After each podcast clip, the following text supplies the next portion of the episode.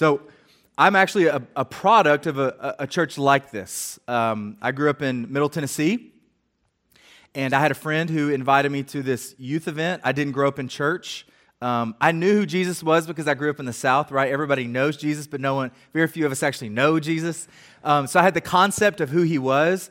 And I, I came to this event at a church plant, a church plant of about 100 or 150 people. And there were these faithful families who basically took me under their wing. This kid who, uh, his family didn't go to church, uh, never did go to church. And that's where I heard the gospel. I heard the gospel from a youth pastor, and then multiple families um, really loved me and cared for me well. That was the first place I placed my trust in Jesus. I grew as a young believer. However, much of my discipleship and moving from discipleship, beginning to multiply my life in other people, and having ministry opportunities came outside of the local church. That was my experience. I didn't, I didn't have a family who modeled that for me. So if you are a mom or a dad or you're a grandma and a grandpa, what you are doing by modeling for your children or your grandchildren is really significant. I had to overcome a lot as a kid who didn't come from a Christian home. And one of those was is the local church actually valuable? And not being raised in a Christian home, I didn't fully understand. I failed to see how the local church was useful or even necessary for my Christian life. Because the exciting thing is I'd go to school and I had Christian friends, right? Or we had a, a fellowship of Christian athletes, or we had a Bible study. That's where life was happening. And when I went to church, I didn't fully feel it or, or comprehend it. But I see it now. Oh boy, do I see it now. I, the more I grew out of my faith and the more I was discipled, the more I read the Bible, it became clear to me that the local church is central to God's purposes in the world. I want you to hear that. The local church is central to all that God is doing, both in your life and outwards to the world. The church is the bride of Christ. We are her, his beloved one. It is for her that Christ came and gave his life, and it is to her that the Holy Spirit was given. We have we are abounding, we are experiencing the abounding love and God's provision and grace in our lives. So much so that God Himself dwells in us and among us. That's crazy. That is crazy to think about, right? We have something that the, the followers of, of Yahweh or God in the Old Testament did not have, and it's God's presence fully here, fully with you. It is, is therefore local churches, the church itself, expressed in, in local fellowships that are, are the community of God's redeemed people, loved by Him, and we are called to display that love to others. You know, my daughter and I have this awesome opportunity to walk the streets of Philly, uh, and then we, we've been exploring. I love uh, kind of towns like this. There's just a lot of culture and beauty. Um, I was telling Gary that this is a beautiful place. And just to, just to see the, the context of culture and to know that there are people like you spread all throughout these communities who love Jesus. It's really significant. You're the, the church. And along my own personal journey with Jesus over the many years, several churches have re educated me, they've retaught me the value of the local church. I went all the way through college, went to a Bible college, still like, yeah, yeah, the local church, whatever. I want to go be a missionary and change the world. if you've met people who love missions like that, it's almost they love missions more than Jesus. We don't want that. We want people who love Jesus now, the overflow of that life with Him, then they love missions. So I went to Bible college. I took an internship at a local church in a, in a rural community. And I just started serving, and I had a local pastor take me under his wing, and he taught me how to love people. That's where I learned how to love people, right? That uh, experience as an intern and as a youth pastor taught me some of the value of the local church. And then I moved overseas and the team I joined was attached to a local Nepali church. I served overseas in Nepal. And I learned what the global church was. I would sit in the, the services um, while I was studying language, knowing very little of what was happening, right? These two hour services. And, but I was experiencing something the, the community, the connection that believers have across cultures and languages. It is a supernatural experience the global church. We are a family together.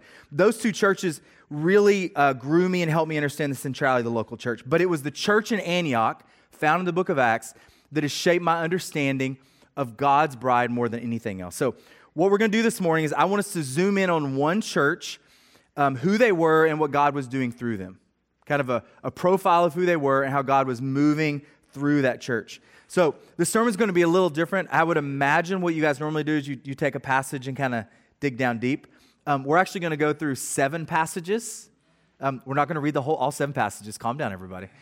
Um, I promise I'm to I'm to preach less than than your pastor does. That's my goal today. hey, that, that that's a trick. When you're a guest preacher, always preach less than the main guy. Um, but we're going to do a flyover because I think getting a big picture of this church and this church that, that really brought glory to God is, is really significant. So if you have a Bible, I want you to turn to Acts chapter 11. And we're going to we kind of roll through Acts chapter 11, verse 18. But I want to start with some, some background. This, this church at Antioch.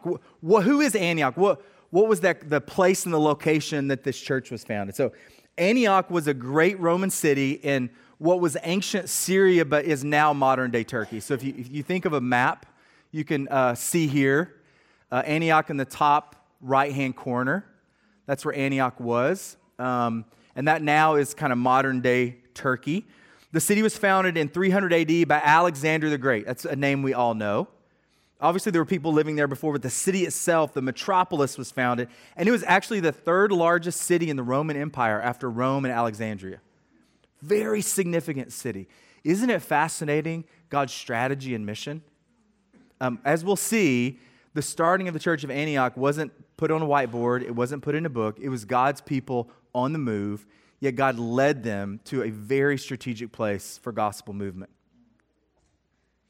We see about 300,000 people who lived there, which would have been a mega city in that time. The largest city in the world at the time was Rome, about a, a million people. So 300,000 was significant. This is what we think uh, the church of, or the city of Antioch may have looked like. Um, and you see the density of where people lived, really closely together. It's kind of a, a beautiful place. So, but it was, it was in this city where uh, followers of Jesus were first called Christians. This is where we got our nickname. By the way, this is a derogatory term. Um, this was given to us by the residents of Antioch. Uh, it meant like Christ followers or those who want to be like Christ. What they didn't know is actually we like it. Was like, well, well I think we'll keep that name, right? We're Christians. The little, little Jesuses uh, representing who he is. And it was in Antioch that the first Gentile or non Jewish church began. First multicultural, multilingual, multi ethnic church took place. One scholar even calls it the real birthplace of Gentile Christianity. So let's open our Bibles um, and we're going to look at chapter 11, verse 19 through 26.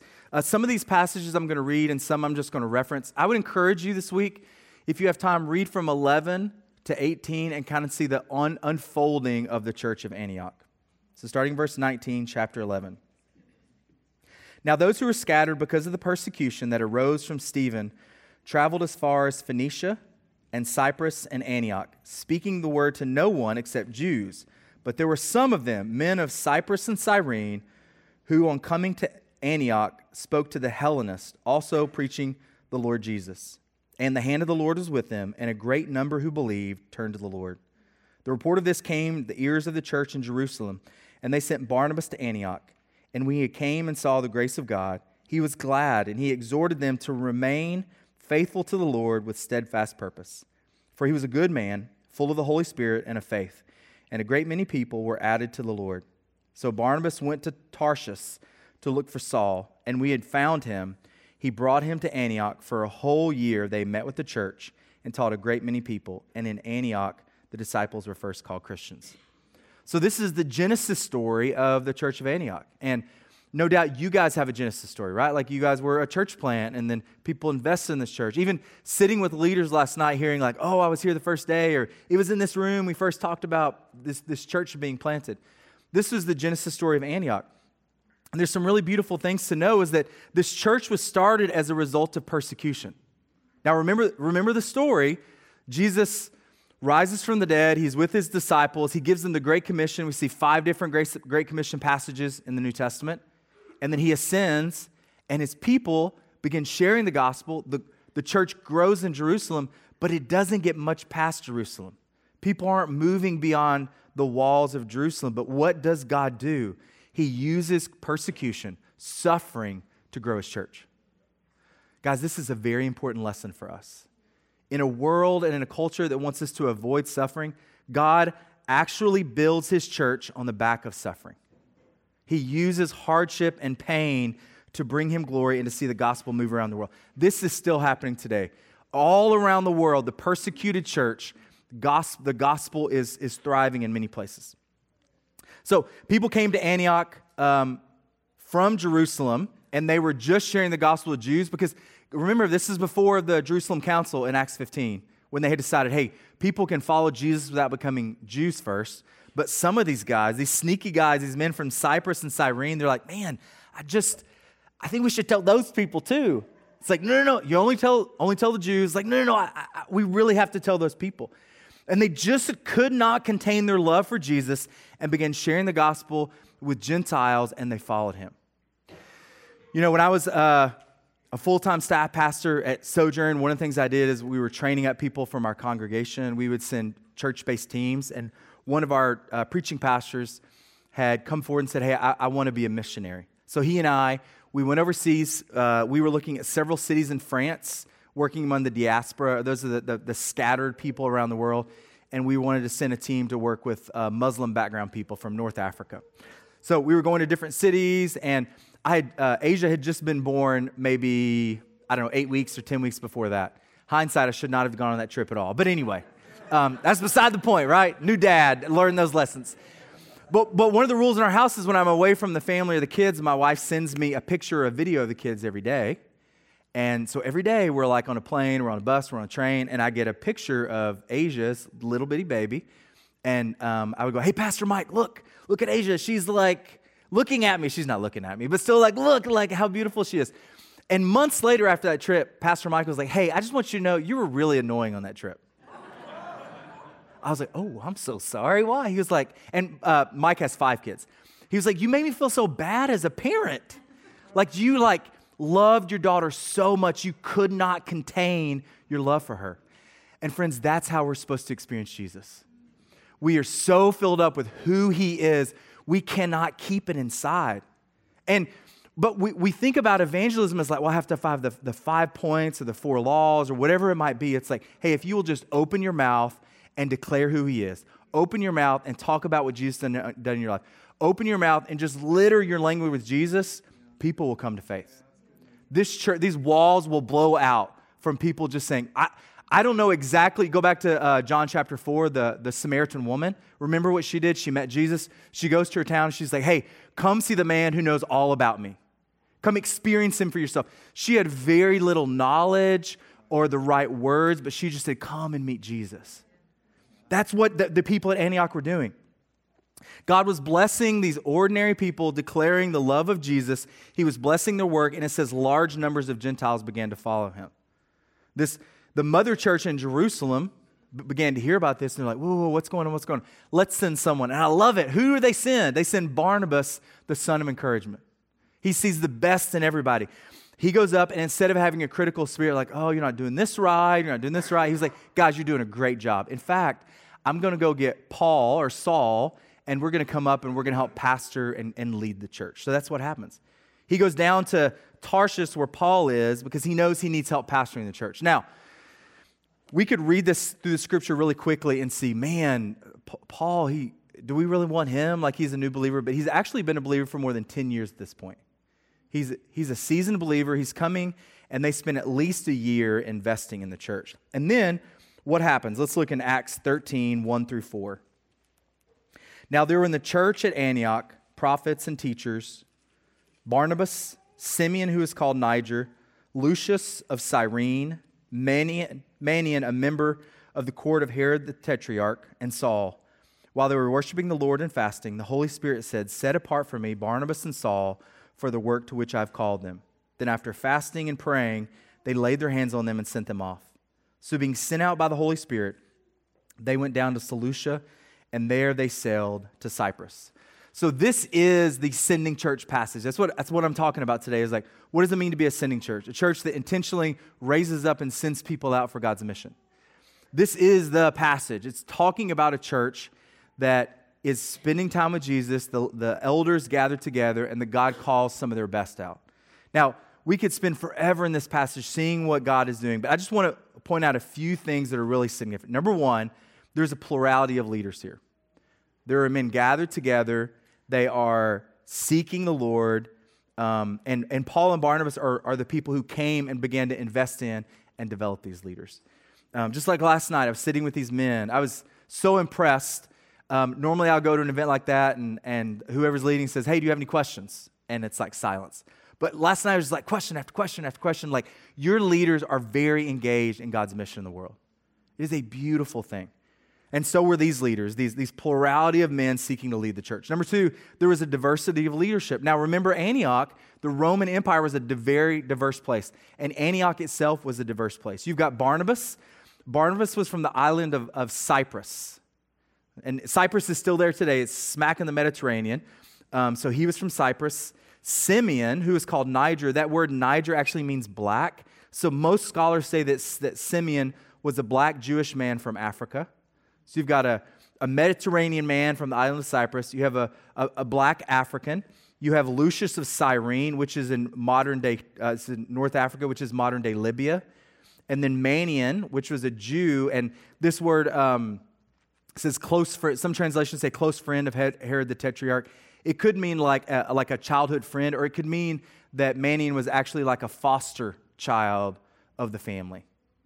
Now, let me ask you, what in the world could bring people of different skin colors, languages, cultures, even animosity against one another. What could bring them together? One thing Jesus. Jesus. Our level of diversity in our friendships, in our life, and the choices we make in our church, it is a testimony to the world. And it was to Antioch as well. Look, if you look back to the passages, they were worshiping and they were fasting and they were praying. The pastors of the church were seeking the Lord.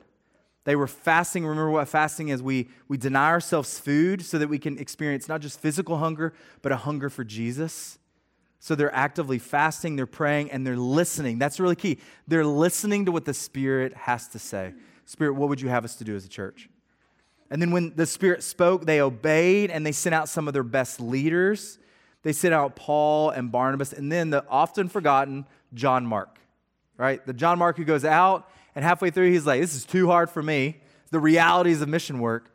And he goes home. Now, we don't know, know exactly why he went back. You know, there's speculation. But nonetheless, he left them and came back home. And then the last thing I want to point out in this passage, really important. Um, it says in verse 3 that after fasting and praying, and they, they, they, the church, laid their hands on them and they sent them off. Verse 4, so being sent out by the Holy Spirit. This is really, really a key thing. Who sent these first missionaries? Was the Holy Spirit or was it the church? It was both. Guys, you are the vessel of God in this world. God, the Spirit Himself, chooses to use the church to move out on mission to the world. It's a beautiful thing. So, again, we could spend all kinds of time in Acts chapter 3, but it is a beautiful model of what the church is. And this is the picture of an early church sending and one that I can commend you to, to learn from. So Paul and Barnabas and John Mark, they go out, they start doing ministry, they move uh, eastward. Um, but it's, it's fascinating. Uh, the church at Antioch just didn't, sorry, they sent westward toward Europe. Um, but the church of Antioch just didn't send west, they also sent east. We have historical records of the church of Antioch sending missionaries into Syria and beyond. Um, it's a beautiful picture. And then you can see in Acts 14, 21 through 23, we see that they, um, a picture of what they did in ministry. I want you to turn there. Um, I often get this question what, once we send a missionary, what's a missionary supposed to do? Well, you assume, right? Well, they share the gospel or they do good work, or um, what is it they're supposed to do? And I think depending on the context and the person, there's different answers. But I think this passage gives us an understanding what did Paul and Barnabas do on their first missionary journey. Verse 24, chapter, uh, sorry, verse 21, chapter 14.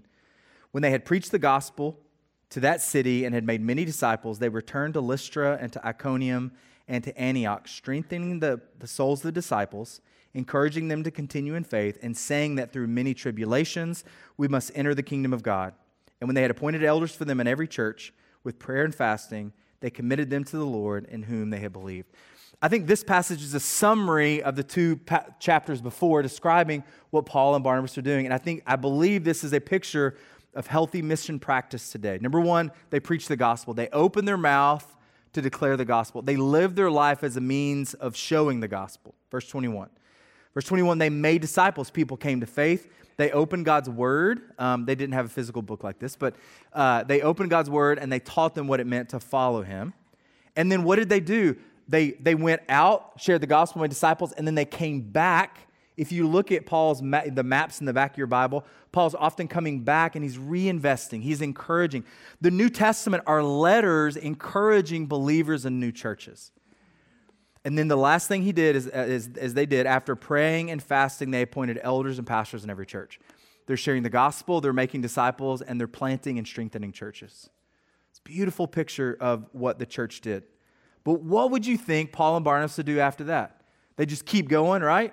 No, they actually circle back and they come back to their sending church. Look in chapter 14, verse 24. Then they passed through Pisidia and to Pamphylia, and when they had spoken the word in Perga, they went down to Attalia, and from there they sailed to Antioch, where they had been commended to the grace of God for the work they had fulfilled. And when they arrived and gathered the church together, they declared that all that God had done with them, and how they had opened the door, and how he had opened the door of faith to the Gentiles, and they remained no little time with the disciples. You're seeing the full cycle of mission sending. You see missionaries and uh, people invest deeply in the church. The church invests in them. The Spirit calls them out. The church affirms them, sends them out.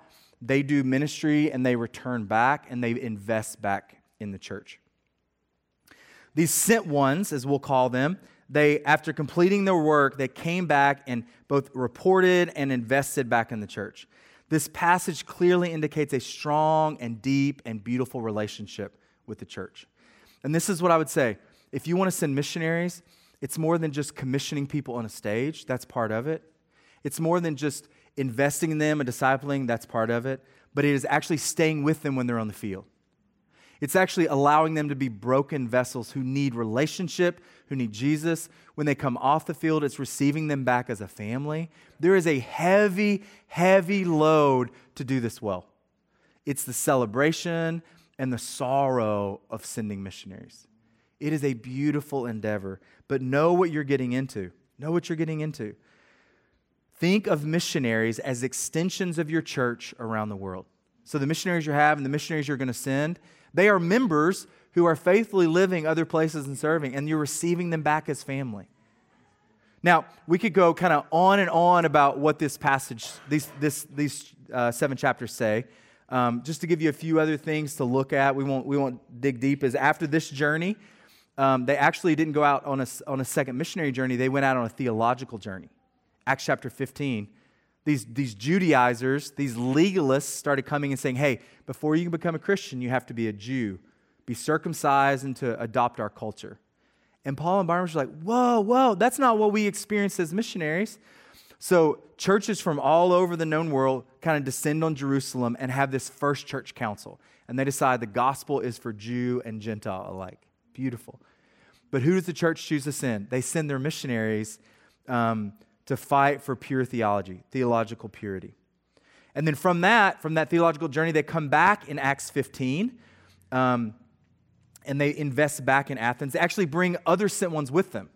There's people from other churches around the region. They go and visit Antioch with Paul and Barnabas. They teach the church of Antioch and they send them back. Um, and then we see in Acts 15, starting verse 36, there's a division among Paul and Barnabas. And here's the reality of missions it's a messy business.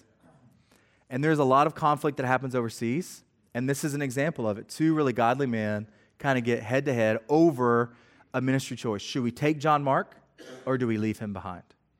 And Paul's like, I'm not, and you know, you know Paul, he's a little brash. I'm not taking that guy. He had a chance. No. And then Barnabas is like, come on. Now, the trick is, it was also Barnabas' cousin. Um, but he's like, let's give him an opportunity. And we see this division in these two godly men. And it is really sad. Now, we don't know a lot of details who was wrong, who was right. They were probably, in a sense, both right, maybe both wrong. Um, but we do know something beautiful happened here. God took a hard situation and brought beauty to it. What was once one mission team into the lost world became two mission teams. Even in the midst of hardship, God is bringing about beautiful things. But it just didn't stay there. Division, um, God was reconciling his people. If you uh, later on maybe look at 2 Timothy chapter 4, at the very end of, of Paul's last letter, when he is an old man preparing to die, he says, Send John Mark to me, for he is useful. So, decades and decades later, Paul was able to say, come to his senses and say, hey, he's actually really useful for ministry. How many times, I'm speaking to myself here, do we invest in people, disciple them, and they fall and they fail and they're slow to learn, and we're like, ah, I just need to move on? No, like be faithful to people. People need time to grow in grace. And then we, we move on from, from 15. We see Paul goes out with multiple people. Paul had actually 17 different versions of mission teams, people coming in and out. And we see from the New Testament, he has at least 34 different people he works with in his ministry life, from what we can tell in Scripture. And we get to verse 18, or chapter 18, and we see Paul returns back again to Antioch. So, including his three missionary journeys, he goes on a relief journey to Jerusalem back in um, Acts 12. And then in Acts 15, he's on a theological journey. Um, he's got at least five times he is sent out from Antioch, and then he returns back to Antioch. Why do I say that? Because Paul was a part of a faithful local church. He was a member, a leader of Antioch who was sent out and returned home, sent out and returned home. That, that movement of, of sending and returning is something we want to learn from. So, in my last eight minutes, as we look at the story of Antioch, you might be asking, Thank you for this interesting lecture what does this mean for us? It means something. It means something for this church and for you as an individual. I want to give you four points of application. Four points of application to think about. How God used this, this early church as the first missionary sending church, and really from Antioch began the global missions movement. Number one, God uses ordinary people to accomplish his extraordinary plans. Think about the, the biblical narrative. Who did God use? Think about Moses, right? 80 year old man the backside of the desert. Not who I would have chosen to, to lead my people out, right? Abraham, he was not a follower of Yahweh at the time. God called him out. He was a nomad, and God used him to create the, his people, right? God loves using ordinary, everyday people. So think about this. Who came to Antioch? Was it the, the strategy leaders and the, the, the, the best missiologists? No, it was ordinary, everyday people who actually moved out because of a really difficult. They were refugees, right? The people that you interact with in this community who don't look like you, who are not from this place, who are from a different country, um, that's who Antioch was, right? These people were moving out from Jerusalem to a new place. So let me ask who planted the church of Antioch? What famous pastor or Christian hero planted Antioch? We don't know. There is not a single place in Scripture that tells us who planted the first missionary church, the, the church that started it all. And I think that's the point. I think that's the point. God planted the church and he used his people to do it. No hero Christians, no famous pastors, just ordinary followers of Jesus sharing the gospel with their neighbors, discipling the people they were rubbing shoulders with every day, and they played an active role in the church. Who does that sound like? You. You. God used a collection of ordinary, everyday followers of Jesus to do something extraordinary. And you know what? You're ordinary as well. Thanks a lot. Appreciate it.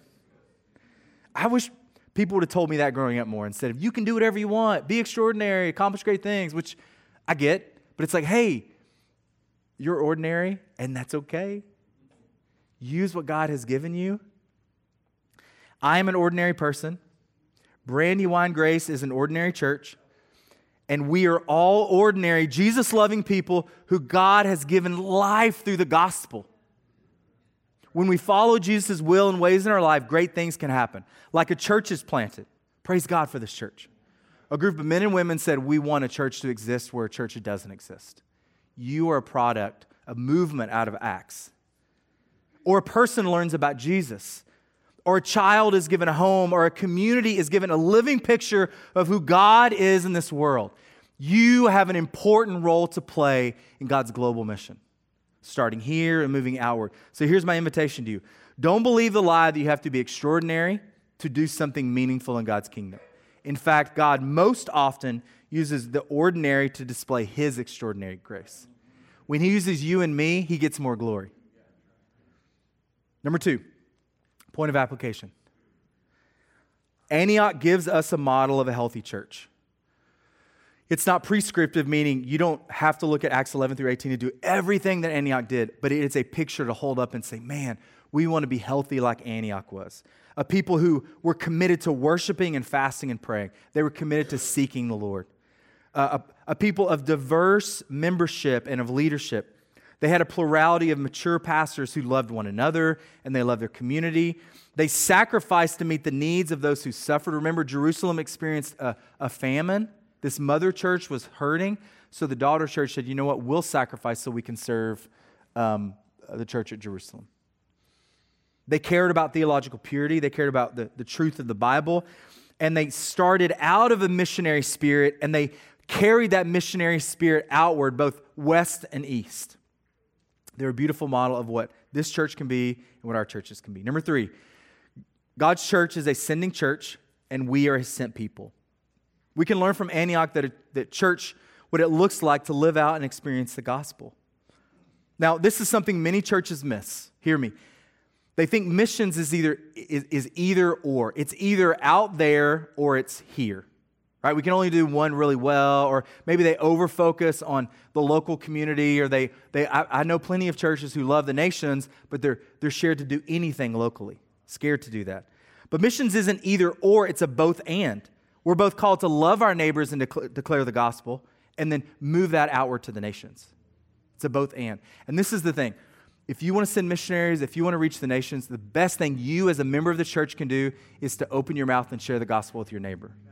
That missionary spirit, that fervor for people to know Jesus will spread. And I'm looking at you guys, people start raising their hands like, you mean being a cross cultural missionary is learning a language and, and crossing a culture and doing the very thing I'm doing here over there. Yes, that's what being a missionary is. You open your mouth, you declare the gospel, you invite people to Jesus, you disciple them, and you form churches. That's exactly what we're doing here. John 20, 21 says this the Antioch and, and we are living out this missionary spirit, this, this spirit of evangelism. Jesus says to his disciples, Peace be with you. As the Father has sent me, I am also sending you. And after saying this, he breathed on them and said, Receive the Holy Spirit. This is an important point to catch. Making Jesus known to others, a living on mission, was not just something for a select few, the, the apostles or Titus or Timothy. It's not just for those people, but it's for every follower of Jesus. If you have chosen to follow Jesus, if you call yourself a Christian, you have been given a new identity. Yes, the old man is still there, but the new man is present. Part of that new man is the missionary identity, the sent identity. You cannot experience life the way it was meant to be lived until you share the gospel with others. Listen, I'm sure a lot of you know that. There is something extraordinary in those moments where you, dis- you declare the gospel to someone in fully or in part.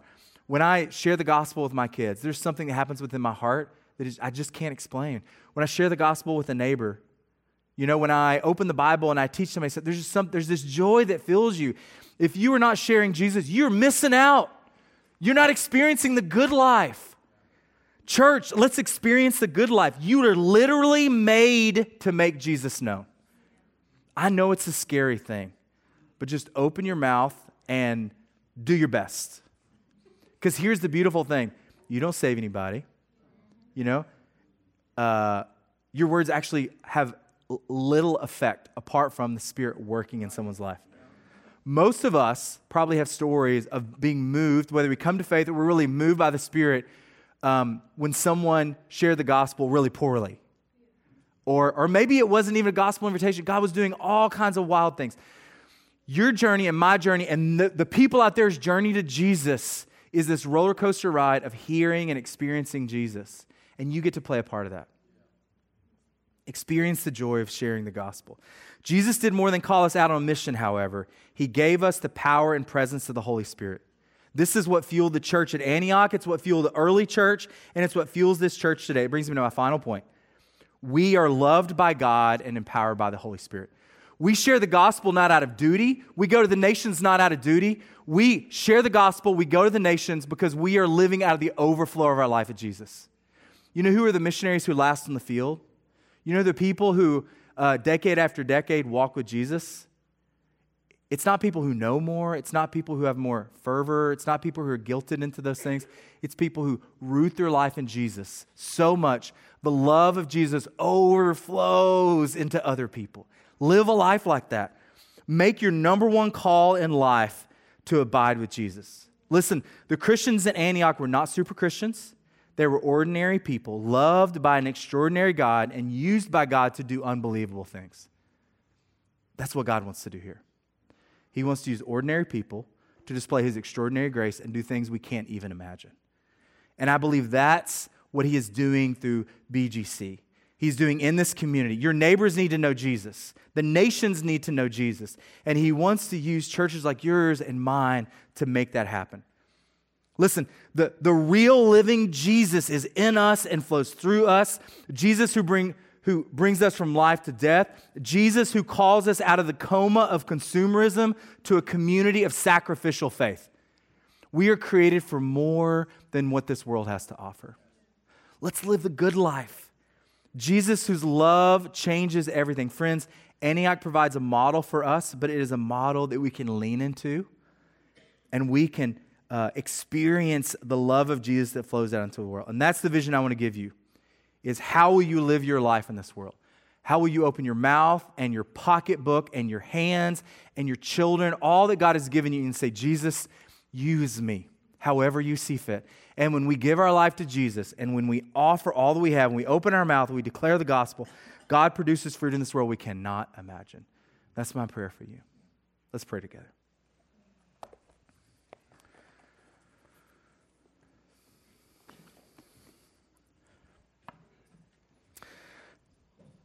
Father, this is not about us. It's not even about our neighbors. It's not even about the unreached nations of the world. It's about you are a God who is unchanging. Your love overflows into every corner of our lives. Even in these places where the gospel is not known, the name of Jesus is not known, you are working. And I pray, God, that you would invite us, that you would allow us to experience what it means to give our very lives away.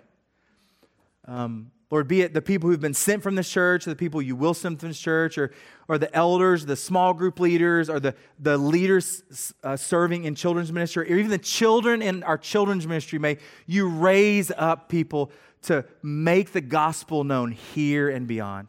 Lord, beyond our expectations, Lord, beyond anything we can imagine, may this be a church that loves you and serves out of the overflow of their life in you. Jesus, thank you for the gospel that you have given to us and the gospel that we can give away. It's in your name I pray. Amen.